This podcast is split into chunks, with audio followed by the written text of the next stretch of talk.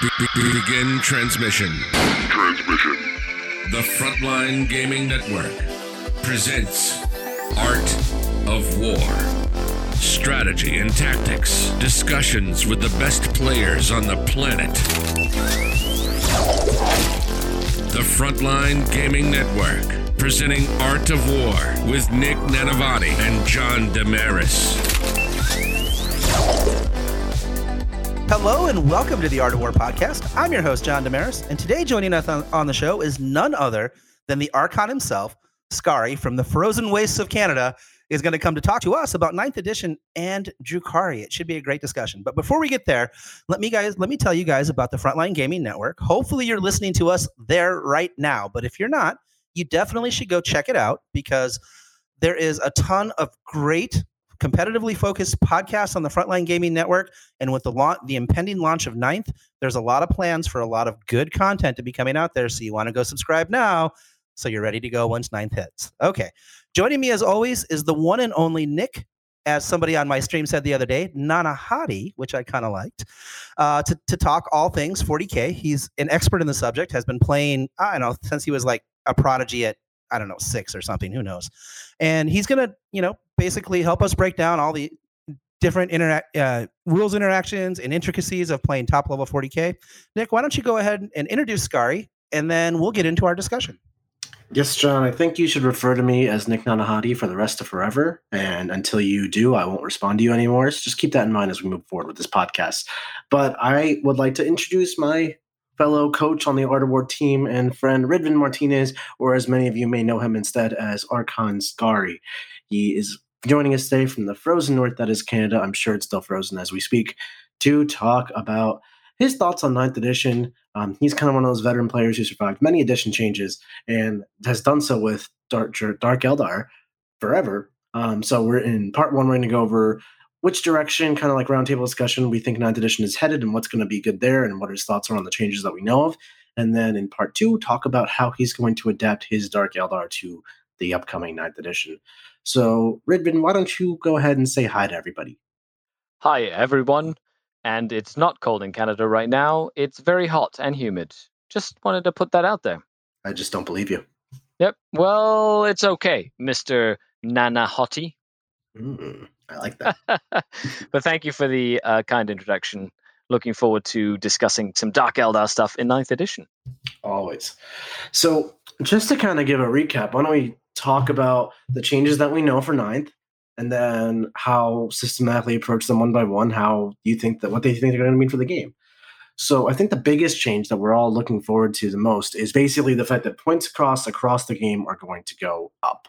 Um, we don't know how much, and we don't know if it's going to be just everything the game gets raised 10%, 20%, or if it's kind of unit by unit. I'm sure it's unit by unit to some degree. How do you feel about the game just increasing in points right there? I'm a huge fan of um, the game going to less models. Personally, I've always thought that you know playing around um, 1500 points has usually been the most entertaining point level for me. I find that it really forces players to make hard choices when it comes to unit selection.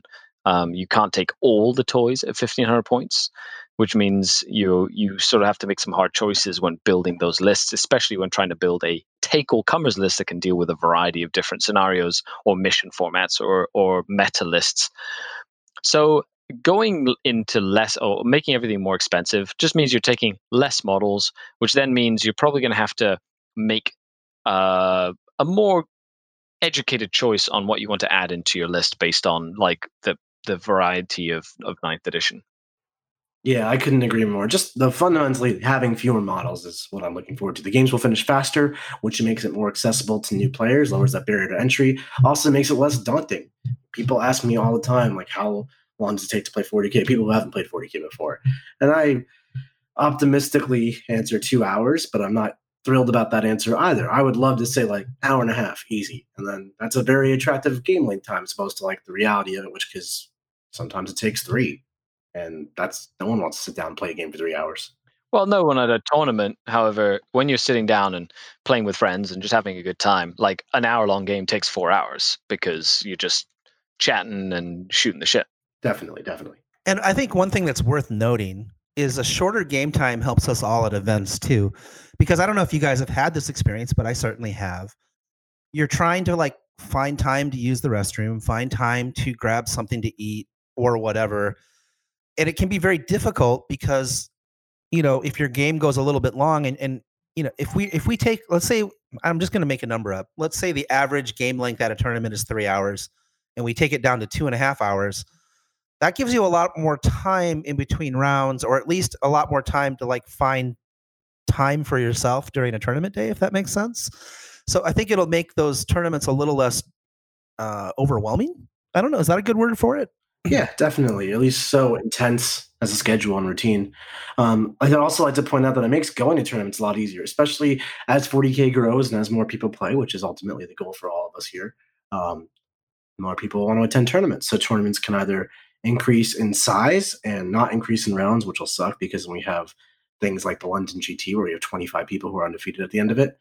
Um, or we increase the number of rounds, which is great, but there's only so many hours in a day. So it gets from a two day event to a three day event to a four day event. And then we're talking week long tournaments. And people, that's a big barrier to going. You know, people have work and stuff.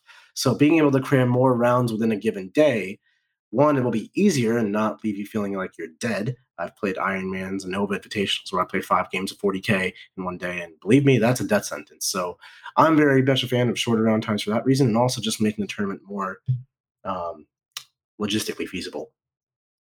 Oh, 100%. I think l- less amount of time, uh, just really not only that, but it'll help us maybe even if we do give players more time than needed, it means that you have more time on the chess clock, you can take more time thinking, or you can just fit more times, uh, more rounds into a day. You know, and and for a big like if you want to take an event to a bigger level and have more people to have an undefeated player, it's it's it's just it's just good all round. Yeah, and to that end, do you think? The new table size? Do you think that'll be adopted by events and then accepted by the community? And then two, do you think that'll help go hand in hand with shorter t- game times and whatnot? Yes, I 100% think so. I played I've played a couple of games on the new game size mat now, and it's a very you won't really notice it uh, when you get used to it. It's just gonna make the games go in, get down and dirty a lot faster. But um, at the end of the day, it's logistically good for events and and at the same time i think it'll it'll change some of the meta lists that we're seeing out there uh, but we'll see how ninth edition kind of shapes that. Yeah I, have probably also played a couple games actually on our twitch channel twitch.tv slash aow40k and in our war room coaching games we've all adopted the new table size and it's really put an emphasis on the playstyle of board control we find like if you're trying to really take the objectives, and especially if you take it with respect to the one mission we've seen released so far, which has progressive scoring as the only way of holding objectives. That plus the secondaries, which will probably be maneuver based, something like recon wouldn't be unreasonable at all, or behind enemy lines. That's where having a durable army that can just march in the middle of the table and box around with your opponent, as opposed to like an Eldar Air Force that plays the extreme edges of the zone of the board. That doesn't really work as well. The, the, edges of the table just aren't far enough away from your opponent anymore. There's not enough space to hide and run around.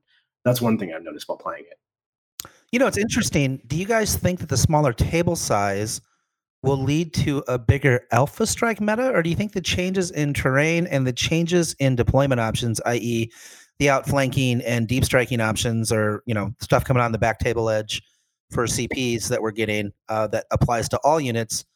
Will actually change it so that it's less alpha strikey than eighth edition was. I think there'll still be some alpha strikey elements to the game. You know, people are going to have to have screens and be able to deal with stuff that can just get to you in close combat. You turn one, which I think is going to be probably a lot more prevalent than people shooting you off the board turn one. So we'll we'll kind of I, I it'll time will tell, but I think that there's going to be an inherent shift in a lot of the main meta narratives that we've seen develop through 8th edition. If the amount of terrain per table stays the same, but the amount of table space, square inches, just decreases, that creates a lot more terrain density.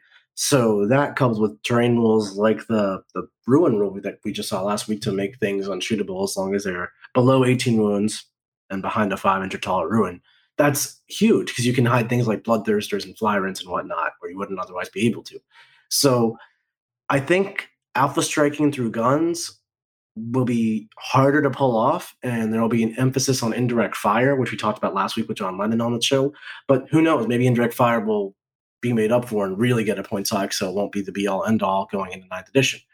Um, and then, like Skari said, because guns will have a harder time seeing things, there might be uh, increased value to close combat and speed and things like that, which will force you to also want to have screens, one to block out your opponent through here's my bodies, you have to go through them to get to the good stuff. And also, like you said, John, with all the outflanking being just a thing that we can do now, it seems based on the one flyer rule that was also previewed that regular reserves will still have to maintain that nine inch away rule. I'm just kind of inferring here based on what they wrote.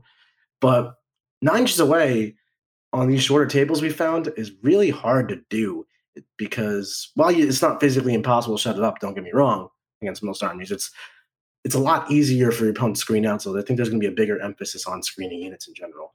Well, screening units, or for example, I know I know you, Nick, have have like been on the receiving end of me screening out the whole table with multiple small units and and i feel that that that that in that sense you will notice a smaller table when you can literally grab a variety of smaller units and block off the entire table from deep strikers I actually played a game against John, who was trying out his uh, Gene Circle, which he adapted for 9th edition. We talked about that last week on the podcast. Uh, just this Sunday, and he's trying to run his 8th edition points, of course, but 9th edition style GSC list. And he has really reduced the amount of deep striking his Gene Circle list does, which is crazy when you think of how Gene Circle traditionally play. But it's for that reason. He's like, it's too easy to just block out the whole table. And if that's your strategy, Gene Circle will just get blocked out entirely. That's you're gonna lose. Yeah. So that's that's a question then. Do you guys think that they'll change sort of the core deep strike, or I guess coming in from reserves rules, and maybe they'll go past turn three? Because it's easier to zone out the table, maybe they'll give you more latitude to come in later in the game. It, it's definitely possible, John, and they they alluded to that in their first uh, one of their first previews, not specifically in rules, but their verbiage was basically reserves will get more powerful the longer you wait and keep them in reserve, which makes me feel like, well, if I can, my options are turn two or turn three. It's not like that's really you know it's one or the other. It's not like a reward for patience kind of thing. I think they'll um, um, bring back the whole uh, deep strike turn one from your deployment zone and then deep strike turn two from your deployment zone and the two side edges deep strike turn three from any edge. That could be a really interesting thing for a generic stratagem. I yeah. can see that. Yeah yeah. And that's that you can use the deep strike rules, and very few people will be able to block out your own zone by turn one should you go second. So if you see it coming, you can still adapt to it. But against the people who don't have that kind of mobility and MSU type of style, you might actually get legitimate value to it by showing up behind them without flanking, especially against like knights or something, for example. Yeah, exactly. Also, I mean, they they could also change the rules a little bit and say that you can come in on a board edge, and you can come in, you know, within three inches or six inches of an enemy model but you can't charge. Right? It's possible, yeah. So I was yeah, holding out before making any assumptions there. The only reason I'm I'm kind of assuming it's nine inches, which we don't know for sure, is because the flyer rule, what we got guys previewed, said that a flyer returning to the battlefield, which is know, flyers can now fly off the battlefield. Um, it does so still has to be nine inches away from the enemy, which to me implies that regular reserves also have to be nine from the enemy. But you're absolutely right, we, that there might be stipulations to that or exceptions. Yeah, it's just interesting because you know the changing of the board size changes so many of the assumptions, or I guess so many of the parameters that were used to determine deep strike rules, you know, deployment rules, all that stuff. So all of that can be affected in some way. So it's just a matter of how they decided to address all those things. So it'll be interesting to see how the how it all shakes out because we don't actually know right now. We just have speculation, right? Um, yeah. So how do you feel about the new terrain rules? I think that's the most controversial change. I know a lot of people are, oh, there's leftists and rightists as far as board size goes. It'll be adopted, it won't be adopted. The sky's falling. This is just cool change. Uh, regardless of how people feel about it, I'm pretty sure it's just going to happen. And like Skari said, you're going to get used to it. And by the time you get used to it, you won't even know, remember that that was an older board. The terrain rules, though, are very polarizing, it seems. Um, how do you guys feel about these? I've always been a fan of having a lot more control over what you're doing before the game starts or you know you know that in that sort of period of time when you start setting up the game where there's no dice rolling involved right? And and that gives you a lot of control over to dictate some of the pace of the game right off the get go. So if in match play, you know, at least what they've been hinting at is that the you're going to be putting objectives down first, then setting down terrain and organizing the terrain. You know, if that becomes part of a general game strategy, you know, I really think that there's going to be a lot of value in really dissecting, you know, what keywords to give to what pieces of terrain based on where they're placed. You know, maybe maybe tournaments will like uh, you know dictate the like set terrain, and then all we have to do is put down like keywords and whatnot. Like time will tell how this will affect the game, but it's clear that Games Workshop wants the terrain to have a higher impact on the game itself. But as a general, being able to sort of pick and choose where like the line of sight blocker goes or you know I, is it guaranteed that I will have a line of sight blocker in my deployment zone, regardless of the mission? Regard like, can I make it happen? If so, it all of a sudden, you know, adds in all these other tactical options just based on the terrain. Nothing to do with who your opponent is, what the mission is. It's well, I'd love to bring my bloodthirster, but every time I put him on the table, he gets blown off the table turn one. And I don't really want to deep strike him because then, you know, I'm spending all these command points, et cetera, et cetera. Right. Whereas if you say, I can guarantee that I can put a line of sight blocker that's obscuring in my deployment zone, I can hide my Bloodthirster turn one every game, which means he cannot get shut off the board turn one. You know, Absolutely. you know, I've and, got a question. I've, I, I have to jump in here. Do you guys like true line of sight rules? Answer that first, and then let me follow up. Personally, no, I, I really don't at all. I like it. It's simple. It's just if you can see it, you can shoot it. Uh, they did say uh, on the GW streams, true line of sight is still going to be the norm for the game. The reason I don't like it is because I don't want anything to disincentivize me from making my models in cool poses or doing going the extra miles in modeler and hobbyist. I know it's crazy coming from me, but think like not even just like crazy conversions. Like I'm going to make my DM Prince standing on a tall building. I own one of those. Or I'm going to make a DM with giant wings. I own one of those too. You know, that's terrible for me. Um, let's use a flyer as a better example because it's above nine wounds, so you can shoot it. Prince, you can kind of just it's not a character. It's a character, so it's not a big deal. But it disincentivizes you from doing stuff. But even little things like Custodes players, when you buy that Custodes bike kit, you have a choice with your lances, up or down. Every competitive 40k player will tell you down is better. Now you have the choice. Like I don't want them all to be down. That's lame. I'm gonna have some sticking up in the air to give it like my unit is marching to battle or whatever. But now the unit is four inches taller, which makes it very, very impossible to hide.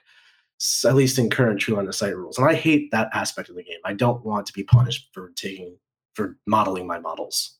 Okay, well, I, I'm going to say my piece for just a second here as you guys know, I played, and I say this every week, and I probably shouldn't, but I played at the highest levels in competitive play for Warmachine and Hordes.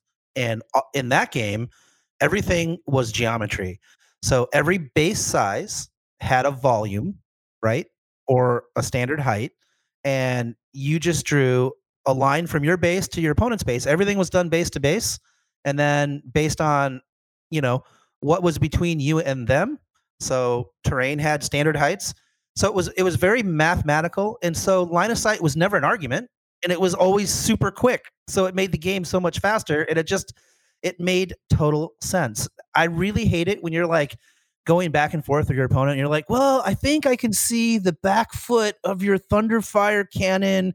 From the tip of this wing, if you come over and they're like, I don't, I don't. Literally been shot by my Thunderfire hands back foot from a tip of an Eldar Flyer wing. That yeah. resonated so real with me. I know because I remember I was talking about that one time. But but anyway, uh, beside the point, like that's a negative play experience. It causes a lot of like wasted time in the game. It makes the game take longer. Not that often, but it can. And you could just have literal modern rules around line of sight. So anything that takes us any bit away from true line of sight, I'm a fan of. So even just the abstracting rules, I'm a big fan of because now we have some things that just take that off the table like, oh, I'm behind this. Okay, I can't draw a millimeter thick line between these two models, so I'm good. Uh, that doesn't cross, you know, and then then there's no argument about it, or almost no argument. Um, so I, I actually love the new train rules, and I hope that it's Well, I also like that it's wound based, not size of model based. Because size of model is fairly arbitrary in this game. Uh, like I said, the Custodes with his lance up or Custodes with his lance down is four inches taller or shorter based on that. But wound based, that is a direct translation to your rules, your what you are in the game. So they picked 18 as the wound bracket for obscuring terrain blocking, let us say or not. That means Magnus Morty and anything larger, as far as wounds are concerned, not actual size of model, are going to be targetable. That means anything less will be untargetable. So that's a very conscious decision to make things like Bloodthirsters and Flyrants untargetable behind a wall, which will make those units a lot more playable right now. When when's the last time you saw a Bloodthirster hit the table in 8th edition competitively? That's what I thought. So I'm a big fan of them being aligned with their idea. It's the size of the model physically doesn't really have anything to do with the competitive aspect of the game mechanically. So f- translating the size to a wound ratio and then using the wound ratio as a breakpoint, I think that's a much better system because it's all speaking one language if that makes sense. Okay, I've played so that- uh, I played in editions like since third edition. So I I love the like back in I think fourth or fifth edition where it was like different terrain had different sizes and it blocked different units that were different sizes and it was a very abstract system but it did give itself well to tournament play. So i like true line of sight from a perspective of i just want to play a game i'm going to play against you pick up and you just put stuff on the table if you can see it you can shoot it and that's it. But from a competitive standpoint yes i will agree. You need to have more abstract style rules that make it a lot there's a lot less gray area. And, and when you're trying to create a competitive game, you know, that gray area is where, you know, all the disagreements happen a lot of the times. You know, a lot of the times it's not whether or not the the tournament or the judge rules it one way or the other is as long as the ruling is clear, then players adapt to that ruling instead of like leaving it gray, right? And that's where like true line of sight comes into play. Right, now, right. I, I will say the thing that most excites me about the new terrain rules is that we're going to have some differentiation in terrain, which I think is great because right now it's sort of like uh terrain does almost nothing till it doesn't. You know what I mean? Like it's either like there's a, a what's that? Ahead, sorry. Uh, I was gonna agree. Yeah, yeah. It's it's just like either a ginormous wall that blocks line of sight or it doesn't exist um, or I guess maybe it's minus two to your charges. Like that's well, it did force events as well to sort of create terrain that fit the rules, right? So in this sense, what you've done is you've taken, you've given agency to the player to sort of create the terrain, whatever the terrain is, into something that they can use instead of relying on an event building L's and big line of sight blockers and whatnot. So you just don't completely tabled by you know the opponent's Tau army. Right. There's like in eighth edition currently, it's basically if you're if you have ruins that block line of sight, like giant L-shaped ruins, all right, you have terrain.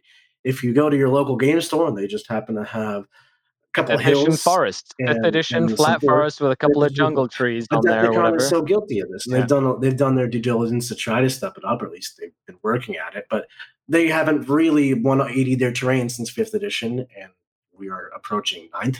Really, the, the ages have yeah done work on them, and you can see. Like a lot of people just say Adepticon doesn't have terrain because while they have lots of terrain, none of it does anything because eighth edition's terrain set rules didn't exist.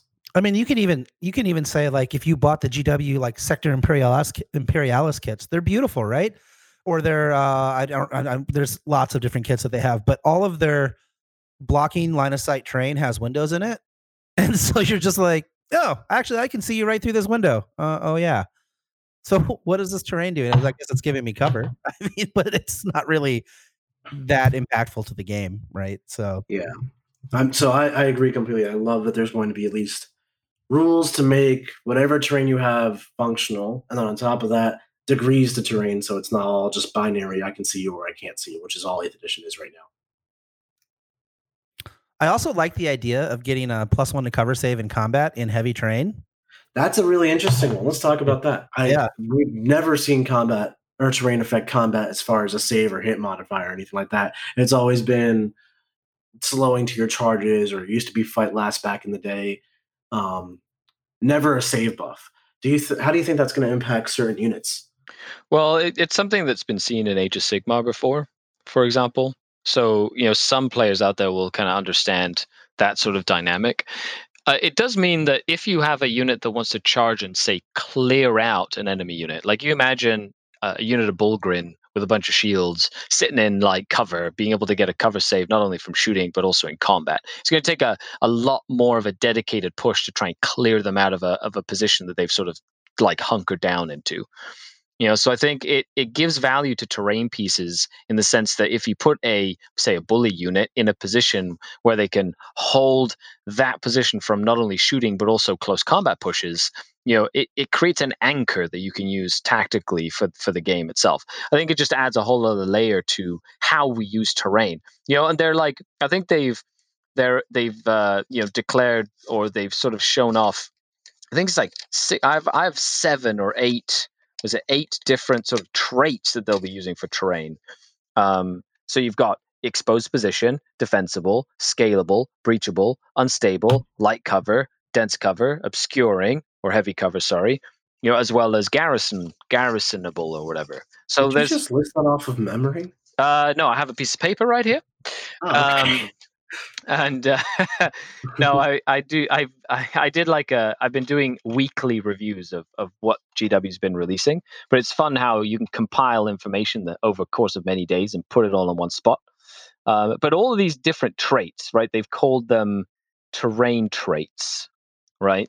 Um, they are going to have a big impact on how terrain affects your army. So think that out of all the things that come from ninth edition, one of the first things you should do is probably take a look at like the point changes and how that affects your list. But secondly, take a look at what terrain traits will be the best for your army or what terrain traits you can really use to your advantage or what terrain traits are going to be hard for you to deal with and then find a way to either you know stack that bonus into your in in your favor or find ways to mitigate things that are going to be harder for you to deal with Do you guys think that? I mean, already a lot of the game revolves around terrain at times, right? Do you think that the terrain will cause more interesting dynamic situations to develop in the game because of the variability in it, and because of like um, the different I think that largely depends on how much terrain is a known factor. Right now, different tournaments have different cultures about terrain. So LGT, Pro Tabletop, great examples. The, every single table at those two events was known to the exact millimeter that you'd have terrain. You'd have a ruin of this dimension and this height in this exact place on every single table. And they did that for every piece of terrain on every table.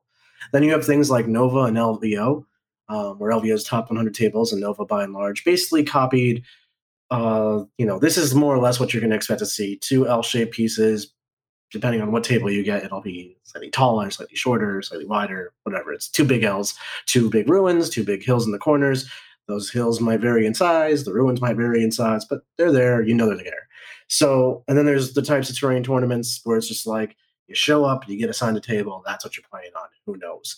And I think if you the further and further you go down to the pro tabletop LGT style of event, where it's like these are the exact dimensions, the more you can plan for it. I, and this is what Skari was saying earlier. At pro tabletop this year, I literally designed the list for their dimensions and their terrain. My entire Iron Hands Brigade fit behind the L corner deployment zone. Everything that I either put it in reserve or fit behind that ruin, that was by design. I had a Scorpius and two Thunderfires because there was a lot of line of sight blocking. Everything there was calculated before I even got to the event. At Nova and LGT and LVO, not everything is calculated in my list design to those dimensions, but it's like, okay, I know I have a line of sight blocking piece in my deployment zone, or I know I dealt, so I can now take these units or omit these units. These units are more powerful. And in a crapshoot type of thing, that's where I'll specifically type take a list that doesn't give a crap what the terrain is. For example, orcs right now, total horror army has no business hiding anywhere. If there's a lot of terrain, I'll punch my problems away. If there's not a lot of terrain, I'll just shoot my problems away and then punch them away. Doesn't matter. It's orcs are one of those armies that just couldn't care less about what the terrain is currently. So it really, depending on what tournaments have to standardize as part of their culture, that's going to be a huge factor in what you take to the tournament. and it just shows that as a player you know or you understanding how that impacts your list is going to be a big part of that that process definitely. And I think the the new rules and the new interactions, the small things, are the devil's in the details here. Obviously, there's the the, the easy to spot things like a bloodthirster hiding behind a wall. That's gonna that's first thing I thought of when I saw these new. Uh, you know, I thought but, I said Tantalus, please, and then I saw 18 wounds, and I was like, I'm sad. yeah, exactly.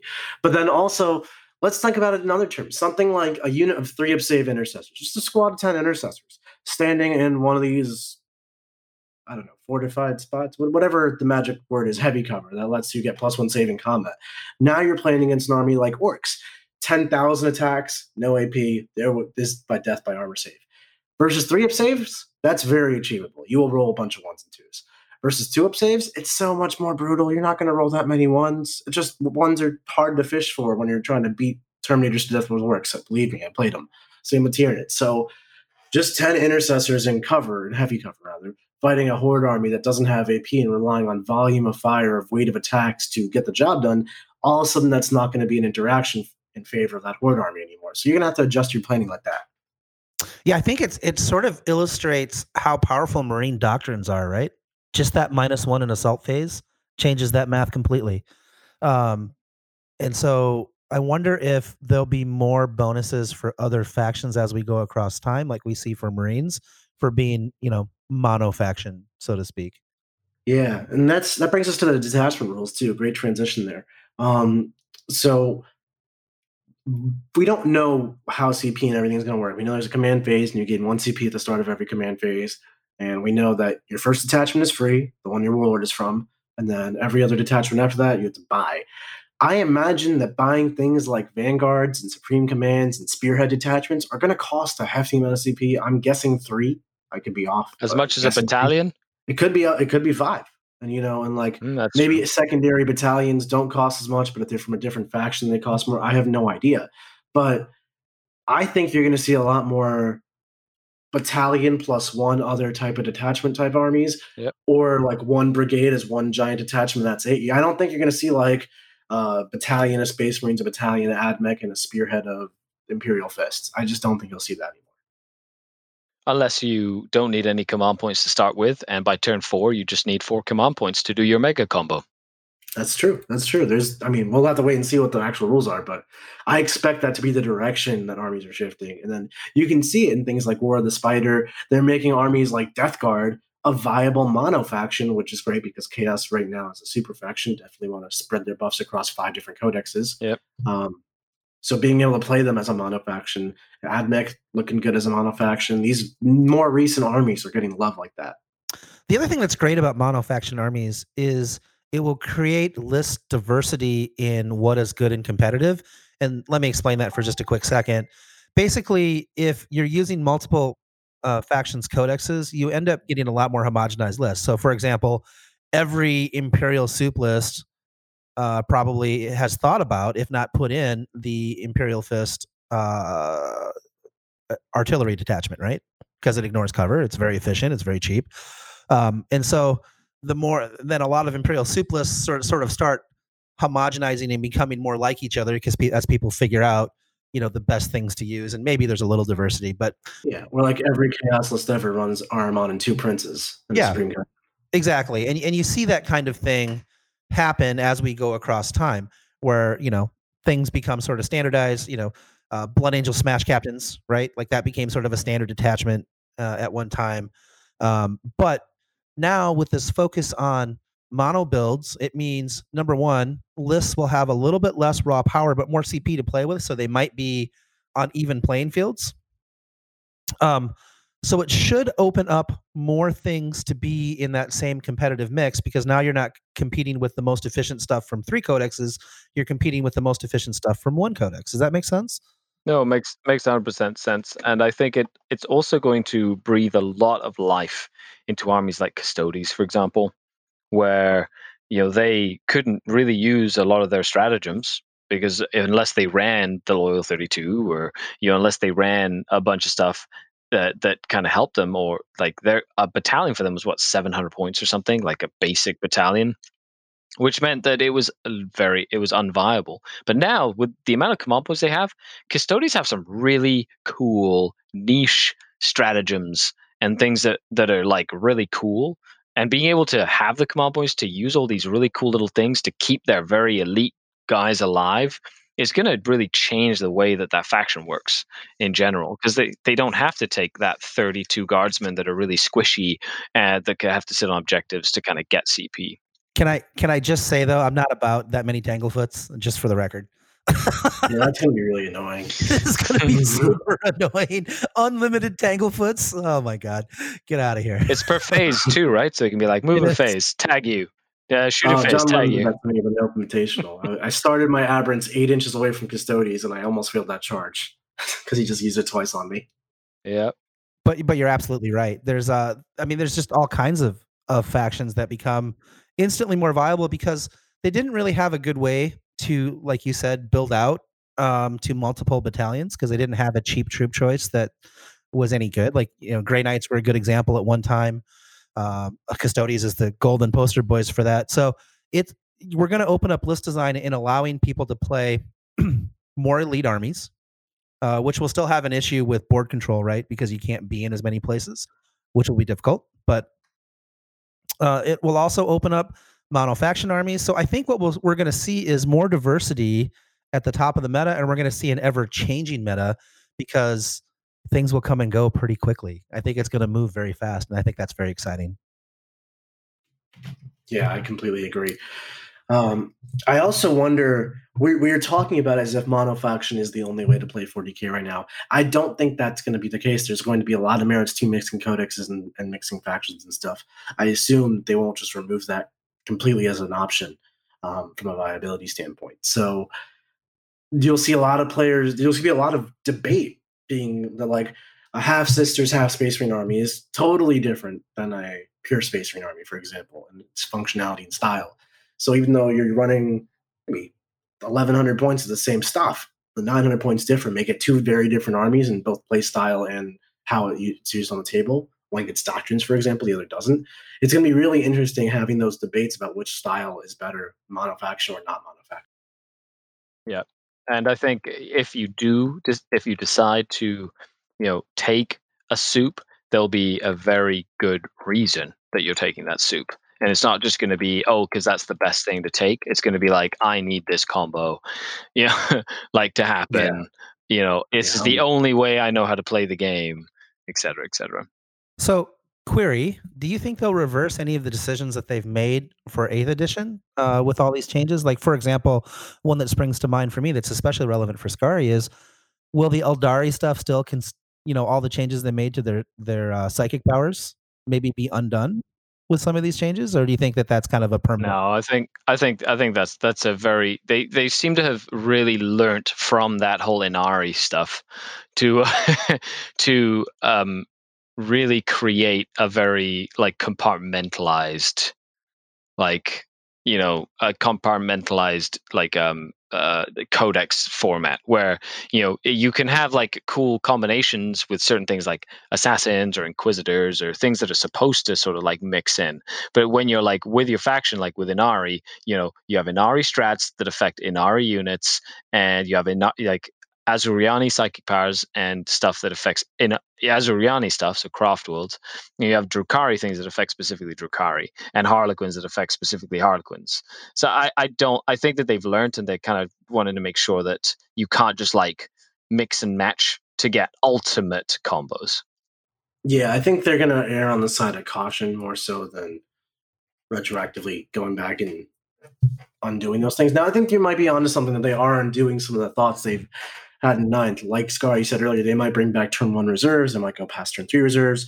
We're already seeing a flip in mindset on command points rather than taking detachments to gain you command points. You now use your command points to buy detachments. Complete 180 on the uh, process. But specifically for your example there, I, I don't see like Doom affecting Dark Eldar units. Wah, wah. so let's let's talk. So we've talked about a lot of things, and we, we've kind of talked about how the, the board size is shrinking missions are changing, which we haven't got into too much, but um, point sizes or point amounts are changing for things, uh, more access to stratagems. So you put all of those pieces together, and what do you guys think are going to be important for competitive lists in ninth edition? Oh, we didn't talk about tanks. We probably should talk about tanks. Uh, we should talk about tanks. Boom, boom, boom, boom. I just played a game on our Twitch channel this Sunday against Mr. Lennon. I keep referencing it, but it was a fairly 9th edition S game based on what we know. He had nine Ridge Runners, and Yep. they moved and shot without penalty, and then I tied them up with gaunts. Then they shot through my gaunts and continued firing lascannons at my Exocrines all in the same turn. Yep. It was very, very annoying. Tanks are real. Tanks are very real. Uh, like you, I I played against Dustin from um, Stutter Scrub podcast, and he was running his nine right Ridge Runners, and they blew through the units that I tried to attack them with. Um, let's just say I, I'm really liking that sort of dynamic with tanks. But the way um, I was describing it is it tanks in eighth edition, they feel like they're huge liabilities unless they're like two points efficient or something like that, and then you just spam them. Tanks in ninth edition, with my limited experience so far, feel like they're playing the way tanks are supposed to. Like they're legitimately powerful, they're useful, they're hard to mitigate, but they're not unstoppable. At least not my experience. Here's, I think, the biggest change to tanks and the thing that's going to completely blow people's minds. And that is when tanks are driving forward to charge into you, right? Holding pieces of the board, contesting objectives. You know what I mean? Like they're going to be in the entire game instead of hiding in a corner hoping you don't touch them. Like, Absolutely. Like John's front line in our game was the Ridge Runners. He was screening with the Ridge Runners. I can't. That's not a thing. At least it wasn't a thing. yeah. Do you guys think that things like Land Raiders will be back on the table or uh, other iconic tanks from history? I have a feeling that they're no longer a point sink if you decide to take them instantly when a little Razorwing flock decides to go and touch it.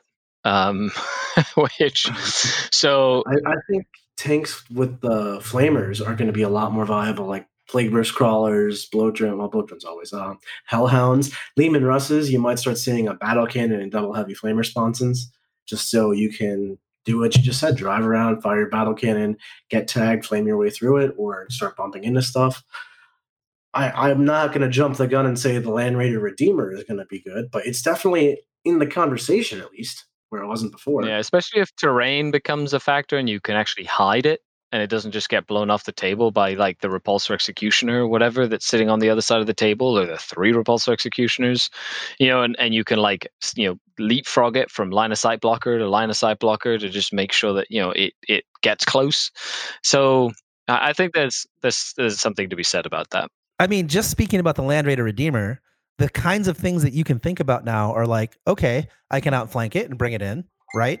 I can give it uh whatever is it, long range marksman, so that when it comes in, it gets to shoot at something, and now it's like in the middle of your opponent's stuff, running. Shut up! Talking. You're stealing all my salamander ideas.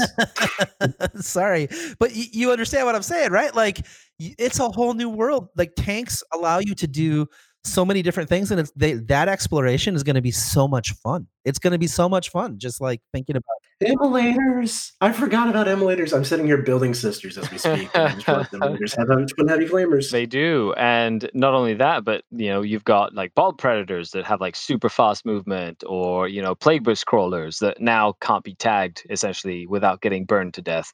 You know, there's I got the big one for you right here. Tyrannofex with the acid spray. there you go, Tyranid Tyrannofex with an acid spray, which I've seen on the table before. However, and it's scary, but now that you can't tag it and stop it from shooting, like its scary level just went up to nine thousand. yeah. Last before we move on, I don't want to say that tanks are like broken because you can't tag them. It was still very much worth it for me to throw my gaunts into the Ridge Runners on a one-way suicide mission because it made the Ridge Runners have to shoot the gaunts. Correct. So you know, there's a lot of play on both sides to this. And then an example of what happened in that game is I had uh, a squad of gaunts. There was like seven or eight left. Charge into this Ridge Runner. You know, it's three Ridge Runners. And John got greedy. He said, "My heavy stubbers on these Ridge Runners are going to shoot these gaunts. I'm going to kill all of them. And my lascannons, based on the new targeting rules that we were aware of, are going to shoot your Exocrine." So he actually shot the heavy stubbers and left one gaunt alive, and then all those lascannons couldn't fire because they were stuck in close combat with the gaunt. So it's a double-edged sword there for sure. Yeah. Okay, so now back to my original question, right? We have talked about all these things, but before we get to the next part, let's just take a quick break to get a word from our sponsors. This episode is brought to you by HP Instant Ink. No one is reading your mind, but HP Instant Ink knows when your printer is running low and sends you new cartridges, so you never have to think about ink. save up to 50%. You'll pay less than $5 a month for ink and never run out again. Find out if your printer is eligible and enroll today at hpinstantink.com. Conditions apply. For details, visit hp.com slash instant ink Spotify.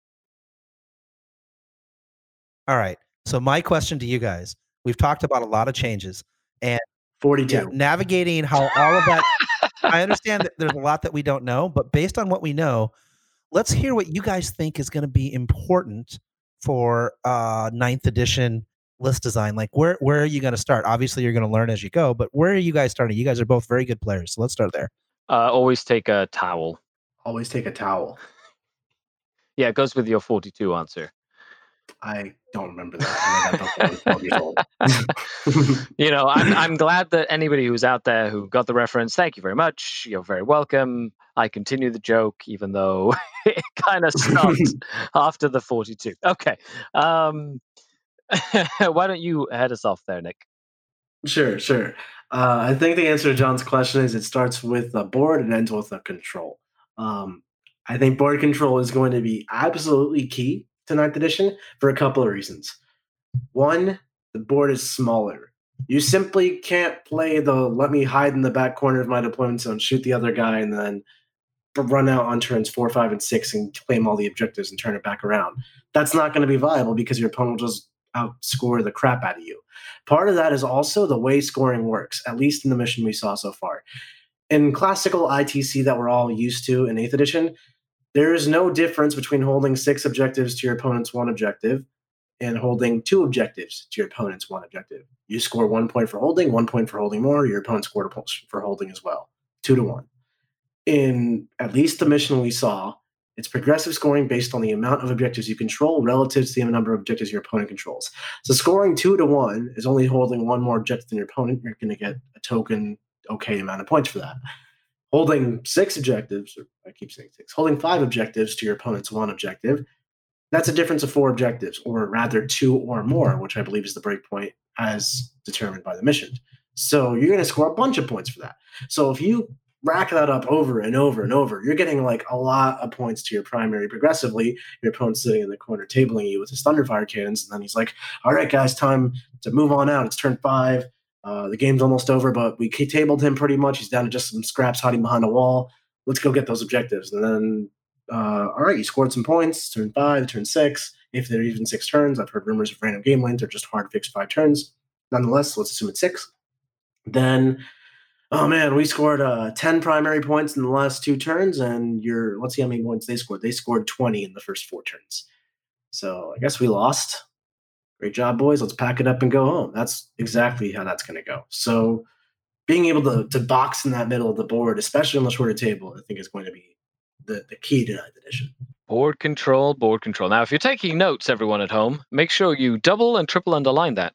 Do you have any other thoughts you want to add on that, Scott? Of course, yeah. Um, board control is going to be very important. However, what you what I think is going to be very important for ninth edition is have a layered approach to your uh, your army list strategy, in the sense that you're going to have to have different layers to be able to go deep into the game. You'll have screening units that can absorb punches or you know create zones of control to prevent your opponent from just going wild all over the table see board control. You're going to have to have units that are designed to go take objectives, but you're also going to have to have some sort of durability to take objectives over the course of um, like defending objectives, things like that. That could be good saves, good toughness, things that can hide, um, things that can regenerate, whatever.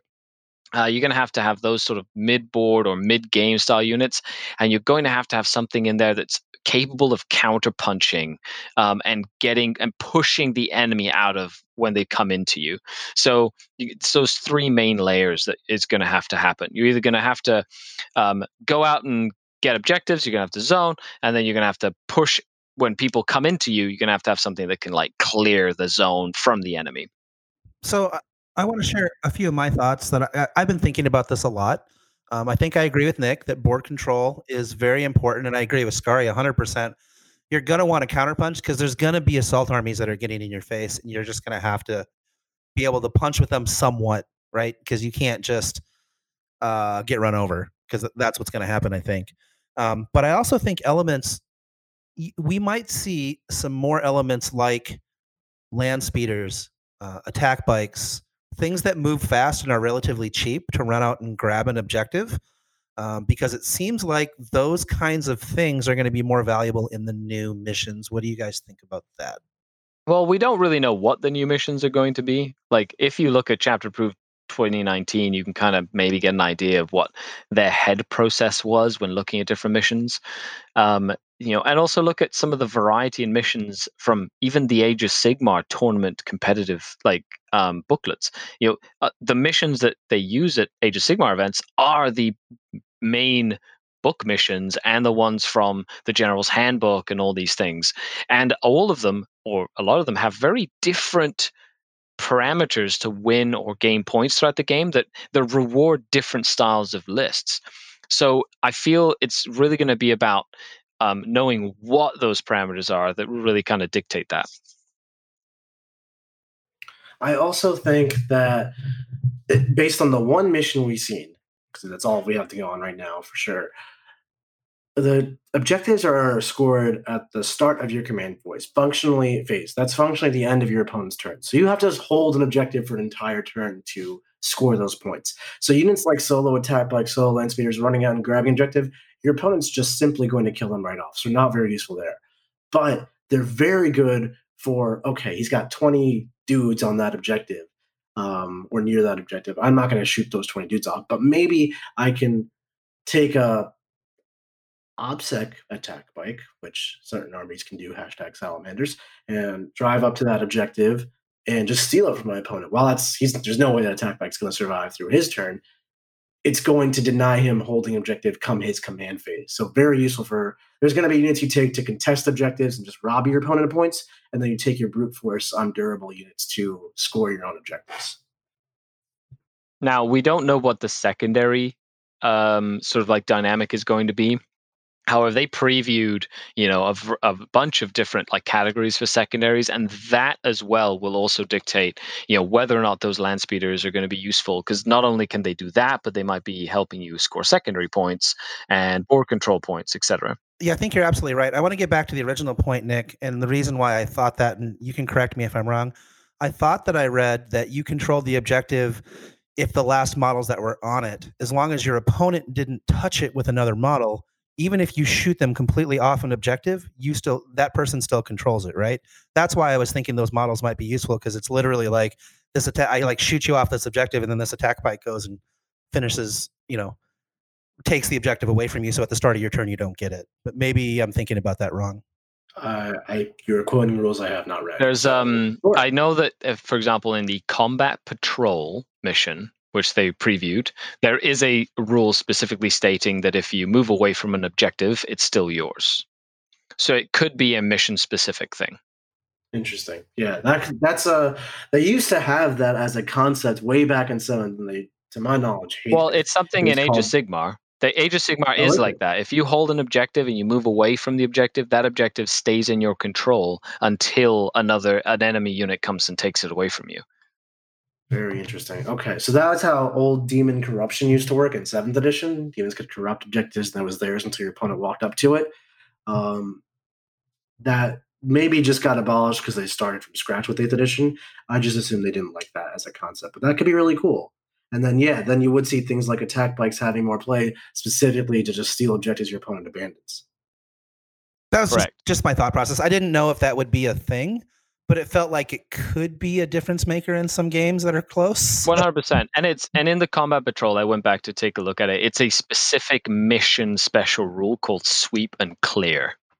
So I could see them adding mission special rules to specific missions depending on like what they want the the sort of like flow of the game to look like. In this case, it's designed for combat patrol, which is 500 points.